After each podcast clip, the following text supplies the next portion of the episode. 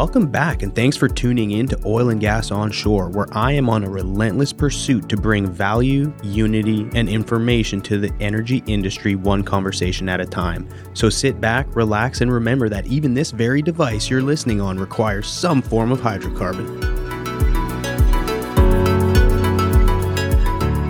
This episode is brought to you by our new sponsor for the Oil and Gas Onshore podcast. A big shout out to Technip FMC, a company who truly represents the future of the oil and gas industry.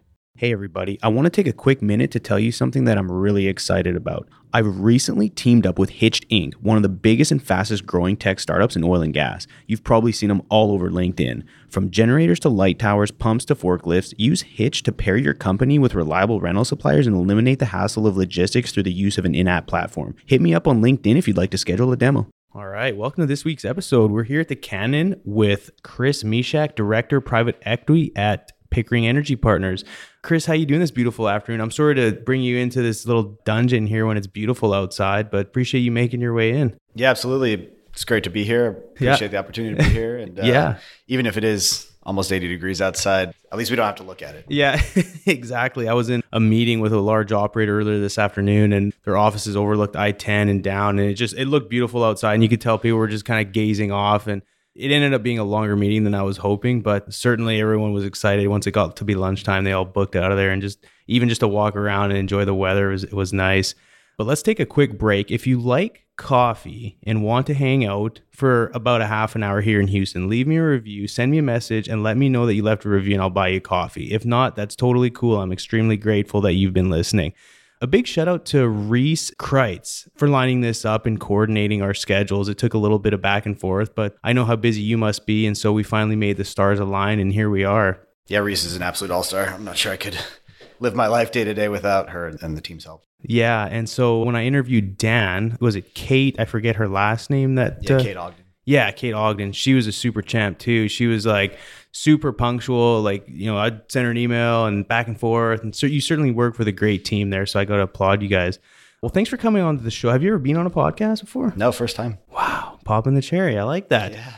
Well, I'm glad you could do it with me. Do you listen to podcasts? I do. Okay. Like what? Listen to The Daily. Yeah. I'm a big fan of BBC Radio 4's In Our Time. Okay. It's narrated by a guy named Melvin Bragg who has this kind of British grandfather cadence, and he's fantastic at narrating and leading a discussion. He gets three experts on some topic, ranging from the calendar to an obscure book or a period of time no or way. historical event and lets them talk about whatever it is for 45 minutes. It's very targeted and to the point. Okay. So really that's one of my favorites and I listen to a lot of audiobooks too. Okay. Good deal. Like being a finance guy, do you find yourself gravitating towards finance stuff or do you like to disconnect and do like listen to off the wall stuff? It's a combination of everything.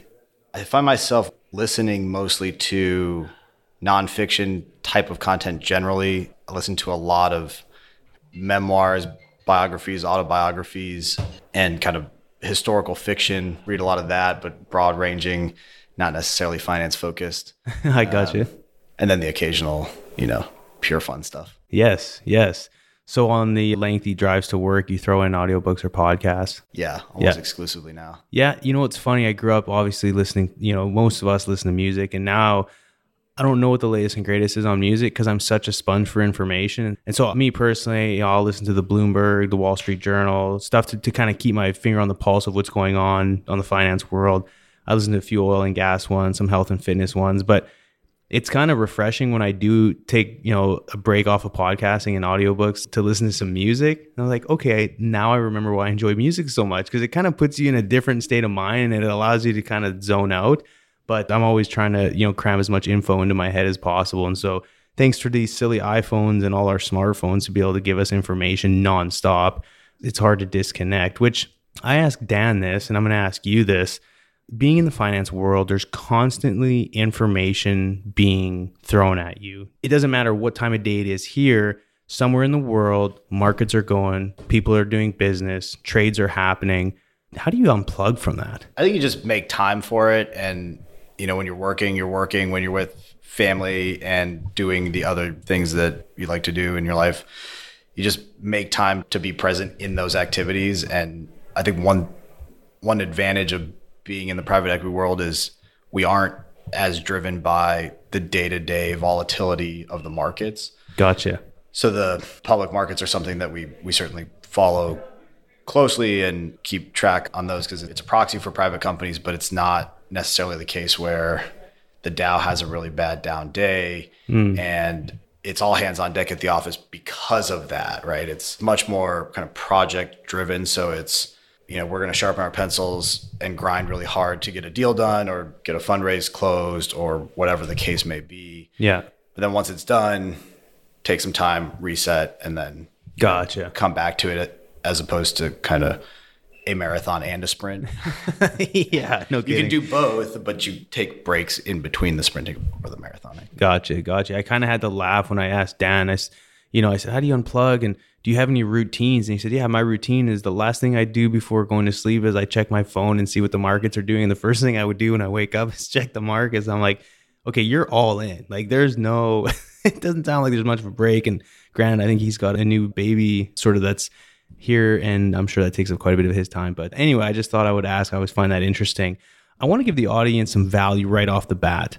What can you tell me about the current landscape of energy investments? And is there light at the end of this tunnel that we're in right now? Just very broadly. And then we'll get into some details after. Yeah, absolutely. I mean, we're really excited. It's a great time to be an energy investor. It's a challenging time to be a historic energy investor and have, you know, a portfolio of assets that you've built and invested over the past five to 10 years has been a really, really challenging time. Right. But it's a great time to be deploying capital. All the things that should happen in the bottom of a market are happening, right? Mm-hmm. Lack of access to capital is causing, you know, laser focus from management teams on free cash flow generation, returning cash to investors. Marginal projects are being rejected and the cream is rising to the top, so to speak. And it's really becoming a buyer's market Yep. you know, the Permian is very, very competitive still and very fully priced. But if you start to get outside the Permian and if you're willing to work or look at kind of deals and assets that that aren't in the core of the core in Midland County, good vertical, horizontal oil production, mm-hmm. if you're willing to look in tier two basins or elsewhere, conventional wells, conventional resources, there's some great value to be had today. So we're really excited, Yeah. but challenging. Of course. So when you say tier two, are there any sort of areas that you're seeing a shift of capital being deployed into? Are there any trends that are the writings on the wall? Or one that comes to mind is just like I keep hearing EOR and conventionals. I don't know if that's something that is something that that's in your radar or something that you guys have been hearing, but obviously it's been, you know, all Permian for the last who knows how long, but just wasn't sure if there was anywhere else that's sort of heating up. You know, there's been some activity. There was the large Hilcorp deal in Alaska. That's obviously all conventional. That was kind of third quarter, I think, of last year. Where we're seeing a lot of opportunity for our capital is on the what we're calling the passive upstream side. So this would be overrides, minerals, non-op. If you think about being an oil company and you have a portfolio of wells, some of which are operated and a handful of which are, are going to be non-operated. If you're a big oil company, a large number of which are, are non-operated, mm-hmm. and you have an increasingly shrinking and increasingly scrutinized capex budget for the year, the first thing to go is going to be that non-op. Right? If you have $100 million to spend, you're going to spend that money drilling and operating your own production, most likely. And when your partner's capital call you, you're most likely going to go non-consent Right. uh, in a limited capital world. So the opportunity to come in, fill those AFEs for a much smaller promote than is traditional. You know, traditional promote on a non-op deals 15 to 20 percent. Those have come way way down to the under 10 percent sort of promote, which means you can buy in if that promote is your implied acreage cost. You can buy into these basins for much much cheaper than than you could otherwise. So we're seeing minerals markets, non-op, and override that sort of chunk of the value chain is particularly starved for capital, and there's some really good opportunities that are coming out of that. Interesting. Haven't seen as much on the EOR and the conventional side. Hear a lot of people talk about it. I just haven't seen much activity going. It's a tough sell to investors right now for, I- for whatever reason. I gotcha. Do you find a lot of folks right now divesting a lot and trying to get rid of things to pay off debt? Do you see that happening quite a bit? Or We're certainly starting to see it. okay, I think there's been a number of bankruptcies, and obviously there's been you know assets that have fallen out of that. There's been certainly asset sales to shore up balance sheets. I think it's been a little bit early, and one of the kind of interesting dynamics right now is private equity backed companies and private equity sponsors, by and large, as, as kind of a whole industry, are sitting on a, a ton of dry powder. And so the private equity sponsors continue to support their portfolio companies, which means there's a big chunk of the market that hasn't been forced to sell assets just yet, especially with where prices were for the last couple of years. Mm-hmm. But as you know, prices continue to stay range bound or or fall to the high 40s, low 50s, I think you're starting to see investor fatigue, and I think there'll be, in addition to asset sales, I think you'll start to see consolidation. That's where there'll be a lot of a lot of activity. Yeah, in the small world that I live in, it seems like everyone's hoping for consolidation just for the the health of the industry more so than anything. So we've seen a little bit of it, but I, I'm kind of surprised we haven't seen more. But maybe it's all coming down the pipeline and it'll just hit hard over the next couple quarters. Who knows? But I mean, are you guys surprised that there hasn't been more, or are we just kind of waiting to see what happens, or what are most folks doing? Do you know? You know, I think there will be a few things. If you look at how management teams are compensated, they have to pay back the sponsor plus some rate of return, and then they they get into a sharing. Mm-hmm. The longer they don't return capital, that you know six, eight, ten percent hurdle rate, whatever it is for each management team, that starts to compound, and it gets to a point where the management team, no matter what, no matter how good it ever got, if it's long enough, they'll never be able to get over the hurdle and, and get compensated. Oh, okay. I don't think we're quite there yet. So you'll see, I think at some point, management teams will start to say, I can't get paid here. Let's combine these two companies and then I can go find a new opportunity. Makes So I think you'll see that from kind of the bottom up. And I think you'll also start to see LPs, the institutional investors, the pensions, and the endowments of the world put pressure on the private equity funds to force some of that consolidation. You know, if you're a big private equity fund and you have five or 10 management teams in the Permian, do you really need five CEOs and five CFOs and five VPs of ops when you could probably roll it up and let's say, you know, the management team across the five teams has $100 million of, of overhead every year and you could combine that and cut, let's say, $50 million out of that.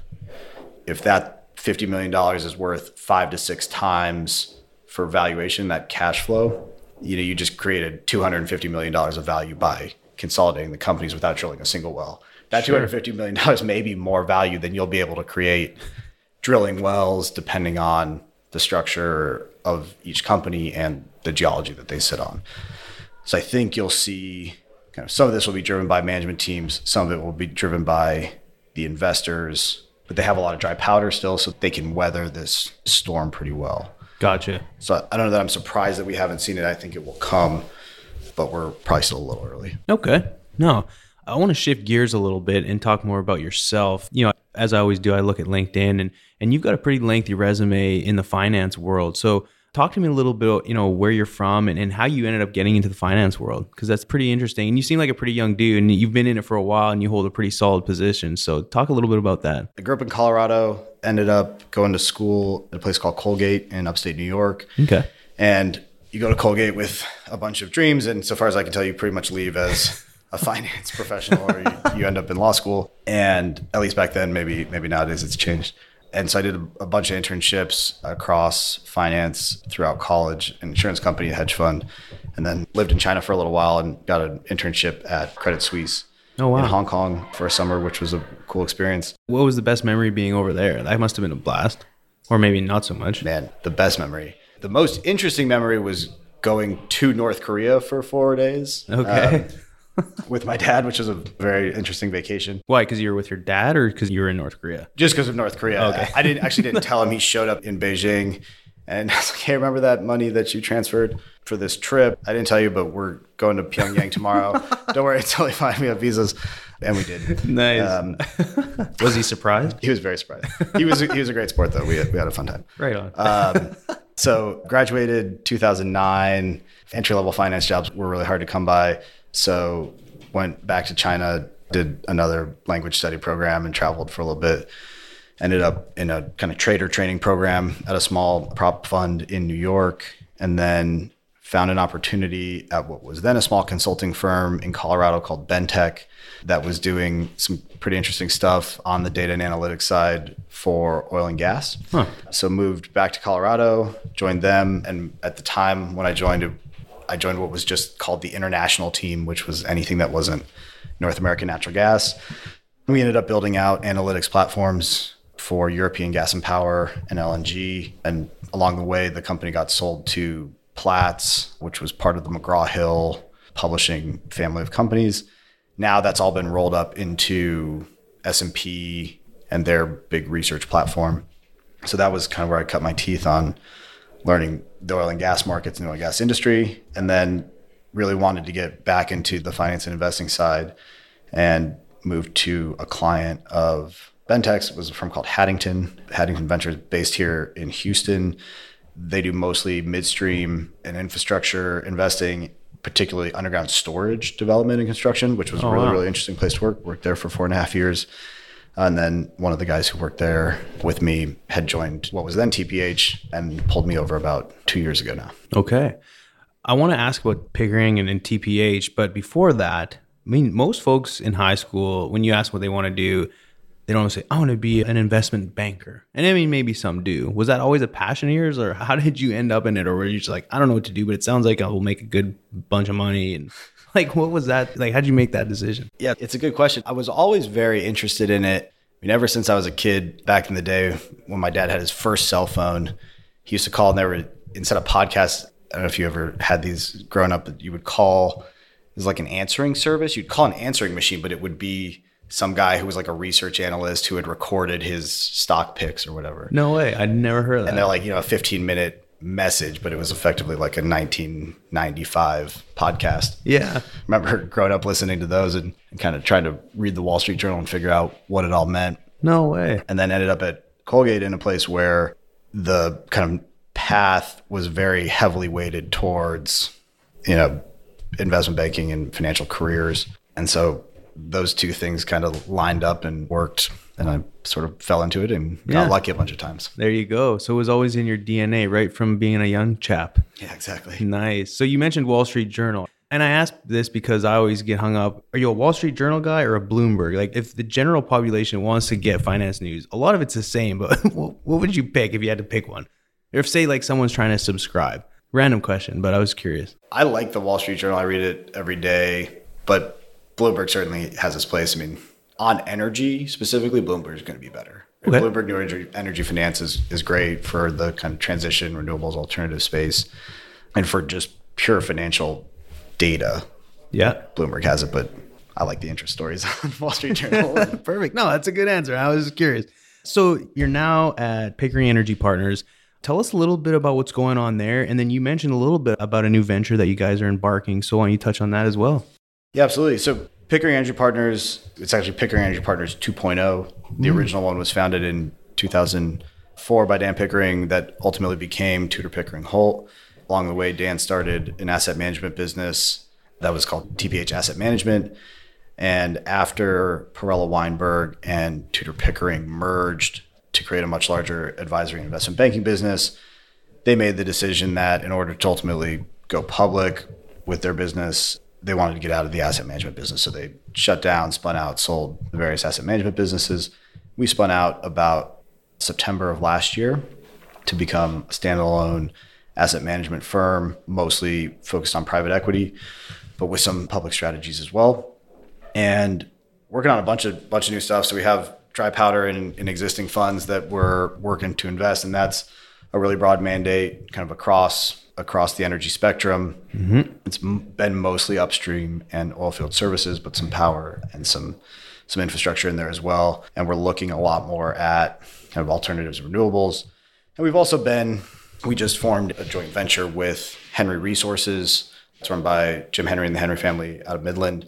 We're really excited about that. That's a joint venture to go and acquire producing assets in the Permian Basin. Okay. The question that we all kind of asked ourselves was there's all this private equity capital that's going in to develop the Permian. Who buys it once it's developed? So we've raised money and formed that partnership to go and be the source of capital to provide liquidity to those sellers. Uh, that's so that, pretty cool. That's one new venture that we're really excited about. And we're also looking at how we're going to be be standing up a consulting practice here. Uh, you know, Pickering Energy Partners, Tudor Pickering, and the folks who work with us have been in the business of advising our clients for a really long time. So we're going to formalize that service kind of for the first time here. That we're excited about that. We think, kind of given where the market is, you know, investing is full of opportunities, but there's a lot of fatigue both on the investor side and the management team side. And we think that the perspective of sitting kind of in between industry and financial sources, but being very focused on the energy space gives us a perspective that can be valuable and, and helpful to the people that we know and, and like and, and who trust us in the energy business. Right, right. So we talked a little bit about this before, but the three big letters that seem to be a hot topic of discussion right now is ESG. And for those of you who aren't aware, that stands for environmental, social, and governance.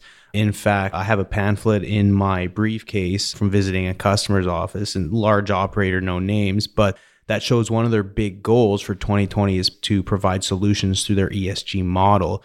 How much does that play into when looking at disciplined investing? How does that tie into your world? And does it change things? Does it change the way you guys look at things? Like, talk a little bit about that. Certainly changes things in a number of ways. Some ways it changes things, some ways it doesn't.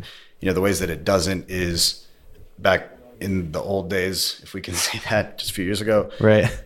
Some of these tasks we just called due diligence, right? If a company has a horrible environmental record, either we don't want to invest in them or you buy the company, you fix all that up, and there's value creation because this company has fixed their bad track record. Right. Now we get to call that ESG, give ourselves a huge pat on the back.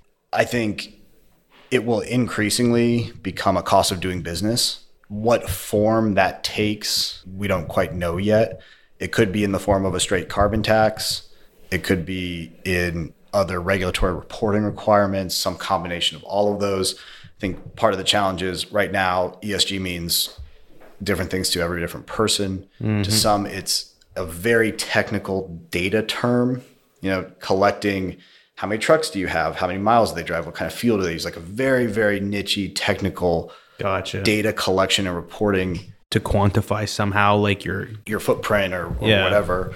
And to others, it's more of a, a, state of mind or you know an idea or like a cultural a thing. Or so I think the battle will be fought coming up with the rules. Mm-hmm. Once everyone knows the rules, you learn how to play within those rules. Of course. And so the battle will be fought making the rules. Once the rules are set and wherever they're set, federal level, local level, whatever the, the various jurisdictions are and the various forms they take, once they're set, I think people will be able to comply relatively quickly.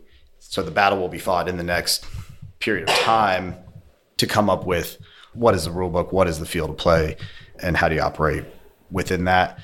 It's interesting what's a branding and marketing exercise in the ESG world versus something else? You know, is it does water infrastructure become an ESG investment because it deals with the handling and treatment of water? Even though that's what we used to call oil field services, right? Like saltwater disposal or something like that could now fall into an ESG bucket because it's right.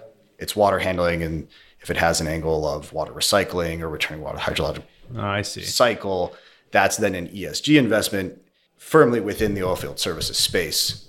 The questions will be if you are an ESG investor, quote unquote, are you allowed to invest in oil and gas? Mm.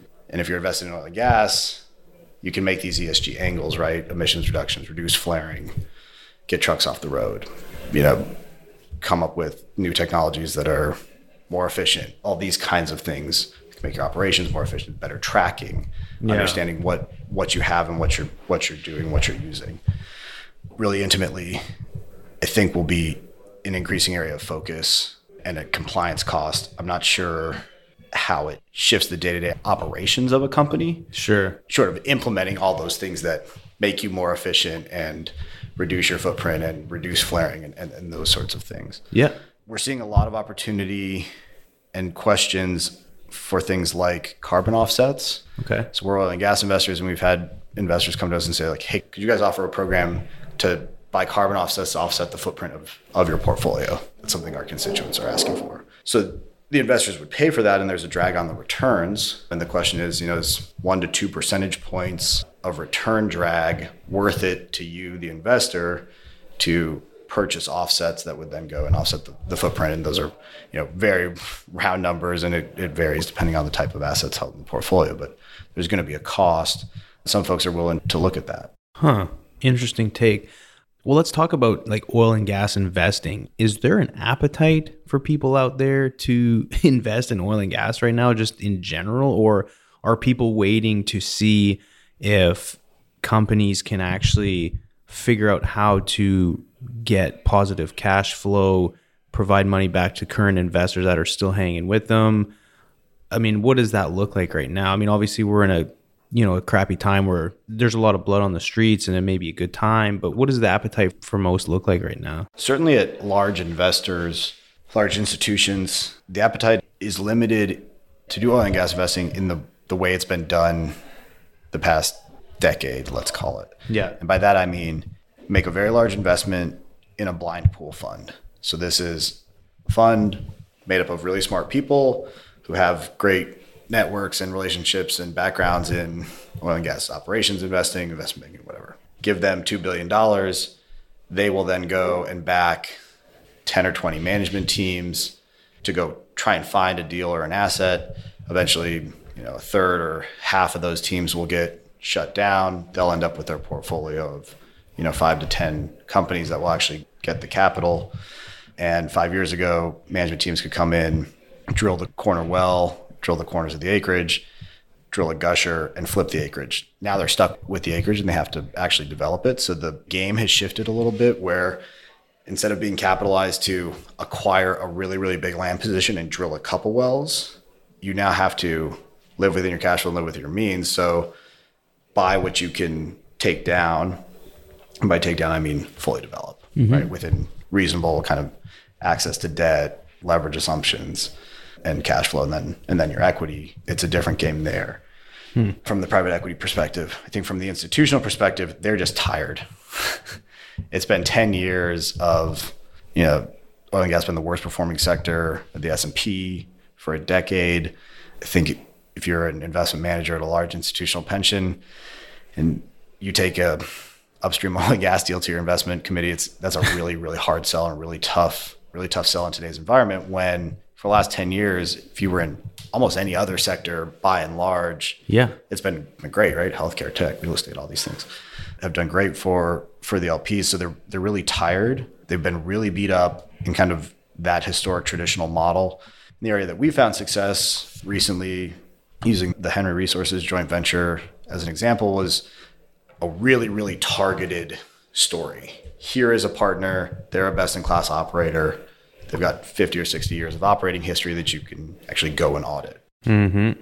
We are going to target this very, very specific type of assets, horizontal oil weighted wells in the Delaware and the Midland basins, operated production, certain characteristics that we're looking for with a very active hedging program to lock in returns. Mm-hmm. Lower overall return profile, but worst case scenario, you know, oil goes to zero, you're going to get 80 cents of your, of your dollar back or your whole dollar back, as opposed to oil goes to 40 and you lose it all. Yep. So that pitch resonated with the investors. Here's a very, very specific asset portfolio alongside a best in class partner with a specific window, with a set of specific reasons why we want to go do that, as opposed to, hey, we're a bunch of smart folks who have been investing in energy for 10 years give us some money we promise we can turn it into more right. You mentioned s&p and the s&p's been on a tear for the last 10 years or so. Obviously there's been a bit of a, a pullback or a correction or whatever the correct term is mainly surrounding this coronavirus. From my perspective i guess it's a two part question. My first question is if the s&p if if somehow the bottom falls out and there's a major correction or all of a sudden we go into a bear market for whatever reason, how does that affect the energy and would that hurt or would it create opportunity? Depends who you are. Yeah, good point. if you're, you know, the CEO of an over levered public company, it's probably pretty bad for you in that scenario. you know, stock prices go down 50% and commodity prices go down 50% or something. Yeah. It'd be my guess if that were the case, there would be effectively no good public oil and gas companies left, except for the you know the super majors and the really big guys who can't be taken private. But Right. all the small operators, if the the public equities are, in our view, pretty discounted already. If they came down another 50 percent, we think there'd be capital that would come in and just take up all the all the good stuff. Yeah. and there'd be a handful of kind of, you know, zombie companies that are just kind of on this treadmill where they Yeah. they have to spend all the money they have to drill to pay their debt so they can get enough money to drill to pay their debt and they're kind of on that treadmill. Ugh. But I think you'd see very few public oil and gas companies left in that in hmm. that scenario. But it's a real possibility, you know, with half of China on lockdown Yeah. force majeure on LNG cargoes. I think I saw 26 LNG cargoes. They're not going to take the first half or so of the year. You know, Wuhan is as big as New York City, and Right. nobody's driving cars or making stuff. I mean, that's that's real demand destruction, regardless of whether it's it's short term or not. It could definitely have you know downward downward impact on prices and the overall market, which is you know it's been the, this case where oil goes up, the oil stocks don't rally. Oil goes down, the oil stocks sell off. There's a lot of beta to the downside in the energy sector right now, and I think falling public equity values are going to be kind of double bad for the energy sector, mm-hmm. if you will. I gotcha. The beta will be higher. So, I mean, it's hard to predict, obviously, because we don't know how fast and what the true numbers look like with this whole coronavirus thing. But, I mean, do you think we're close to kind of getting out of this? Like, assuming all of a sudden we don't hear any more cases of, you know, people getting hit with coronavirus in the US and China starts to like kind of get back to normal. I mean, will everything kind of bounce back pretty quickly? Or for oil and gas, obviously, it's all about supply and demand. So, would the demand change pretty quickly? Obviously, if everything sort of slowly started to get back to normal. Yeah, I mean, assuming everything's lifted tomorrow, I think things go back to normal effectively immediately. Mm-hmm. The issue with commodity markets, and this holds out kind of almost no matter what the commodity is, and, and it's held out throughout time. If you get supply demand out of balance by about 3% one way or the other, is when you get big price reactions to the upside or downside, right? Little bit long, prices collapse because if you need 100 barrels of oil and I have 101, you'll pay for 100 and that last barrel I give it away. You know, like I don't it doesn't matter to you. You only can take 100, right? Yeah. That last one's worthless, so the marginal barrel sets the price. Same way, if you have to have 100 because you committed to someone to deliver 100 and I only have 99, you'll pay anything to get that last barrel because the whole thing relies on it, right? Yeah. So if you get commodity markets out of whack, about three percent, that's when you get prices, you know, rocketing up or collapsing down. And so you, you don't need the market to be that out of balance for too long to see really kind of violent price price reactions.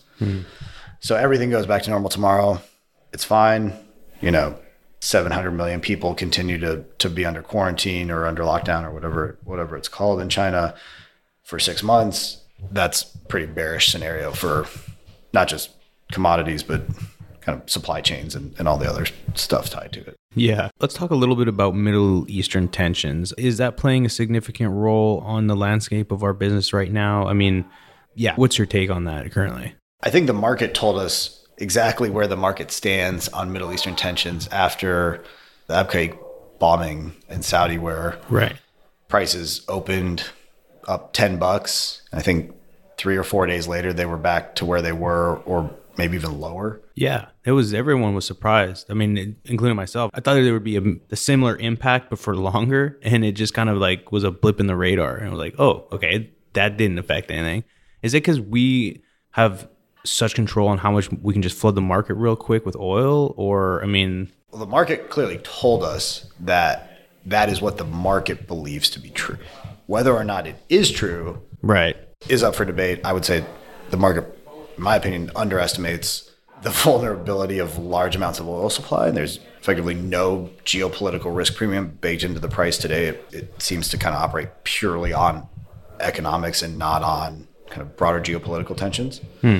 Whether that changes, I don't know. Certainly isn't impacting our business at all. I mean, the last 10 years have been so, I think 10, 15 years ago when the US production was in terminal decline and you had to go into, you know, a bunch of international destinations and do these multi-year giant, you know, multi-billion dollar development projects to find new oil, bring new oil to market.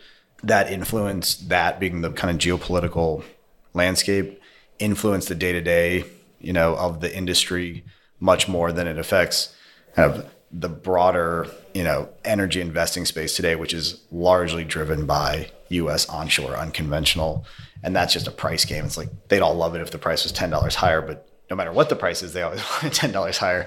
Yeah, is you know we can't predict the price. You can only operate. You can only control what you can control.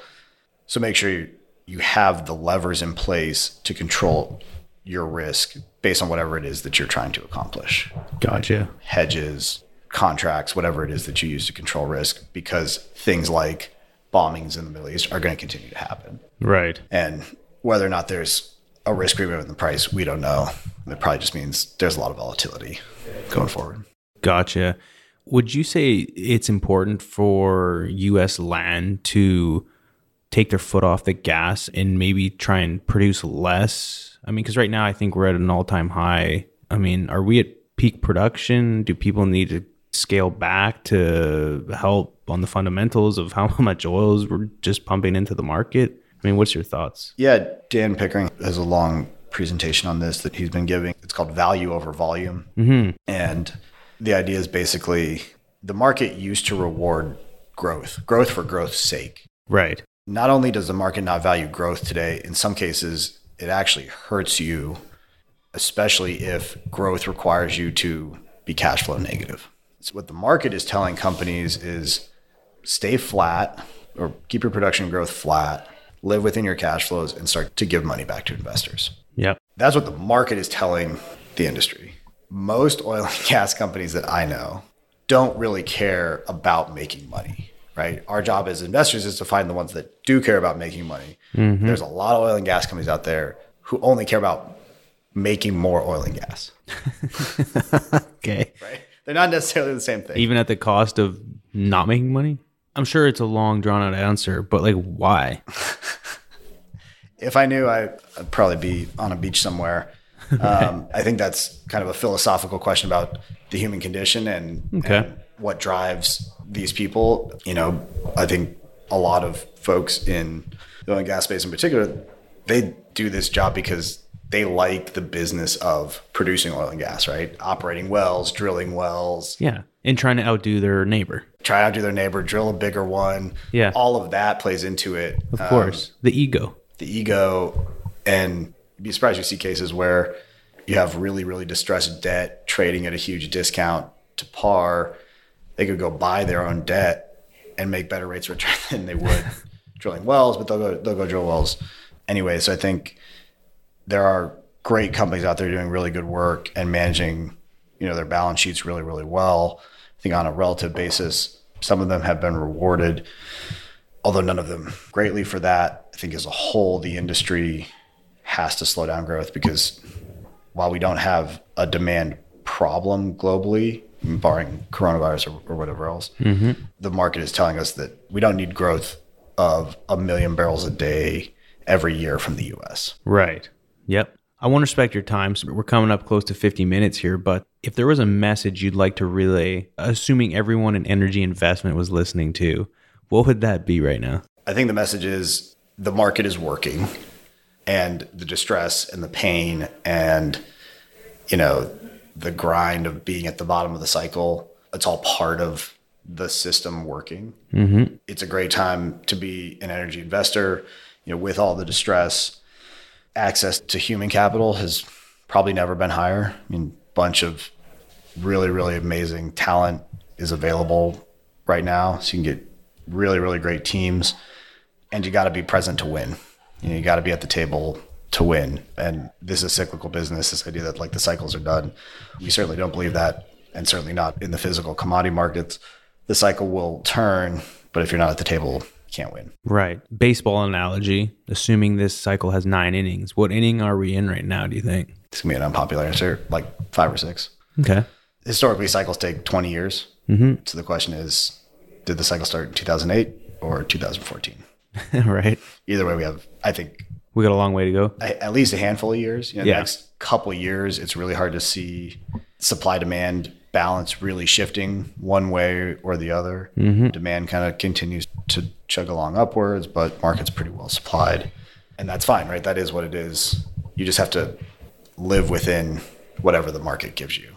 Right. And assuming that prices are going to go back up is just not rigorous, you know, or, or prudent today. Gotcha. Prediction. If all of a sudden Bernie gets in there and bans fracking, then what happens? Bernie bans fracking. Uh, Or whoever gets in. yeah. Let's let's say that actually comes to fruition, which if I'm a betting man, I don't think it could. But it's a topic of discussion. What happens if if that happens? a number of things will happen on federal lands. There'll be huge lawsuits. I don't think anything would happen quickly. I think one thing that's kind of interesting is with all the craziness in Washington, you've seen states start to take these issues up on their own Okay. right? So the whole industry, all the industries were geared up for federal carbon legislation under Barack Obama that didn't end up happening. And instead of waiting for Trump one, Trump two, or whatever happens next to come up with federal carbon legislation, California went ahead and did it. You know, North Pacific Northwest started doing it. Colorado's looking at it. You have RGGI in the Northeast. And so the states have started to take some of this under their own, you know, under their own responsibility. Colorado had fracking bans on the ballot. And you talk to those people and, and effectively they say, we're not going to stop until we get this, right? This wasn't just like a one-time ballot issue. I think, Yeah. I think you'll see, this is a long-winded way of saying, I think you're already seeing some of the trends of Bernie doing this at the national level. You're seeing it a little bit at the state level. And for consumers, all that's going to do is shift the production. It's my personal opinion that as a consumer, I'd rather have that oil and gas produced in Colorado where there's a stringent regulatory environment Yep. as opposed to being produced in Nigeria or you know somewhere with a horrible human rights record or a bad environmental record or, or whatever the case may be. Sure.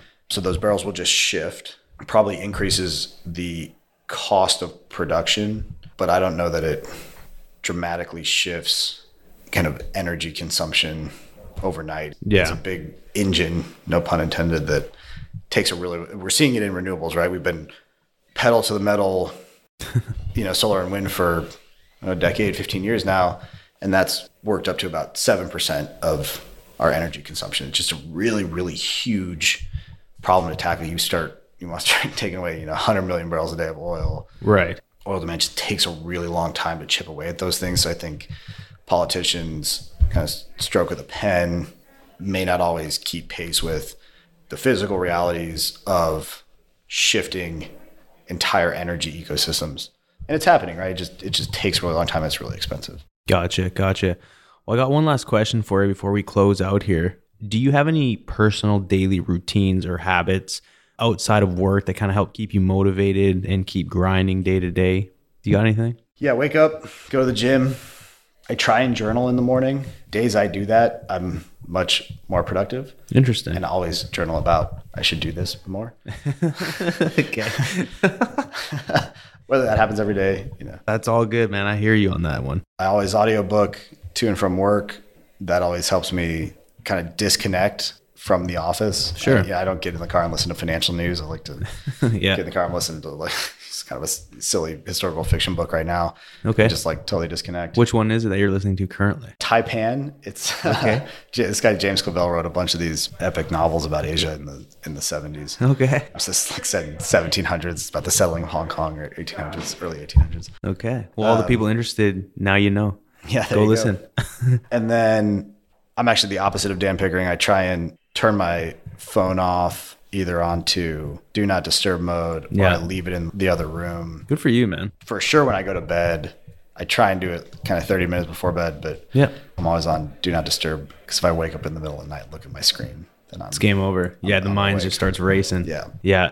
No, I appreciate that. Well, again, before we close out here, I just want to take a few moments to tell everyone about some upcoming events. Hi, everybody. Alex here with the events on deck. So, obviously, we are in uh, unprecedented times right now and have been unable to carry out our last couple of happy hours that we had scheduled for last month. we have chosen to delay them and we'll continue to update you on when exactly we will be able to have those events again. Obviously, we're following along the recommended guidelines of the CDC and the World Health Organization.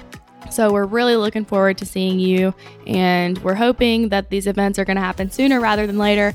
But for now, stay tuned, and we will keep you posted on those dates. Also, just want to say thank you to everyone for continuing to listen to Oil and Gas Global Network. We are fortunate to already have been a virtual company before the coronavirus and all of these issues started plaguing various countries.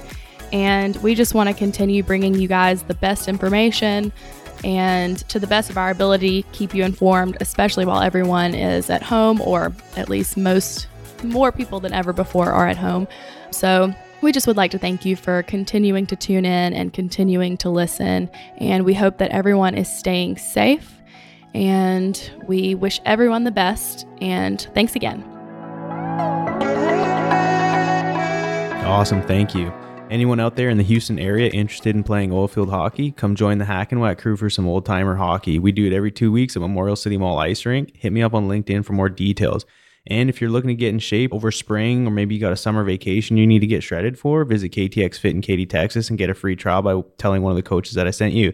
Man, it's been an absolute pleasure. Thank you so much for your time. Hopefully, you got some time to go out and enjoy some of this sunshine. What's the best way for people to reach out either to yourself or to get to know more about, you know, the company or things you guys are doing currently at Pickering there? Yeah, absolutely. I assume on the podcast here there'll be a link to my LinkedIn. Yeah. LinkedIn's great. And if you want to want to email me, it's cmicsak at Pickering Energy Partners. Okay. Dot com. I'm happy to talk to folks and Perfect. and really appreciate the opportunity to be here. This is a lot of fun. Good. Awesome. Well, maybe in a year from now, we can do a round two and recap 2020 and then what we have to look forward to. Yeah, see if our prognostications were right. yeah, exactly. What's oil price going to be end of Q4? oh, We'll see if you're right when we come back for round two. end of Q4. Let's see. End of the year. I'm gonna say not gonna be that interesting. Forty nine dollars. 49. All right, we've got it locked in. Everyone, appreciate it. And always remember when the density's up and the gas is down, open the choke. Let's go to town. Thanks, everybody. Thanks again for listening. Tune in next week for another episode of Oil and Gas Onshore, a production of Oil and Gas Global Network. For more information, visit oggn.com.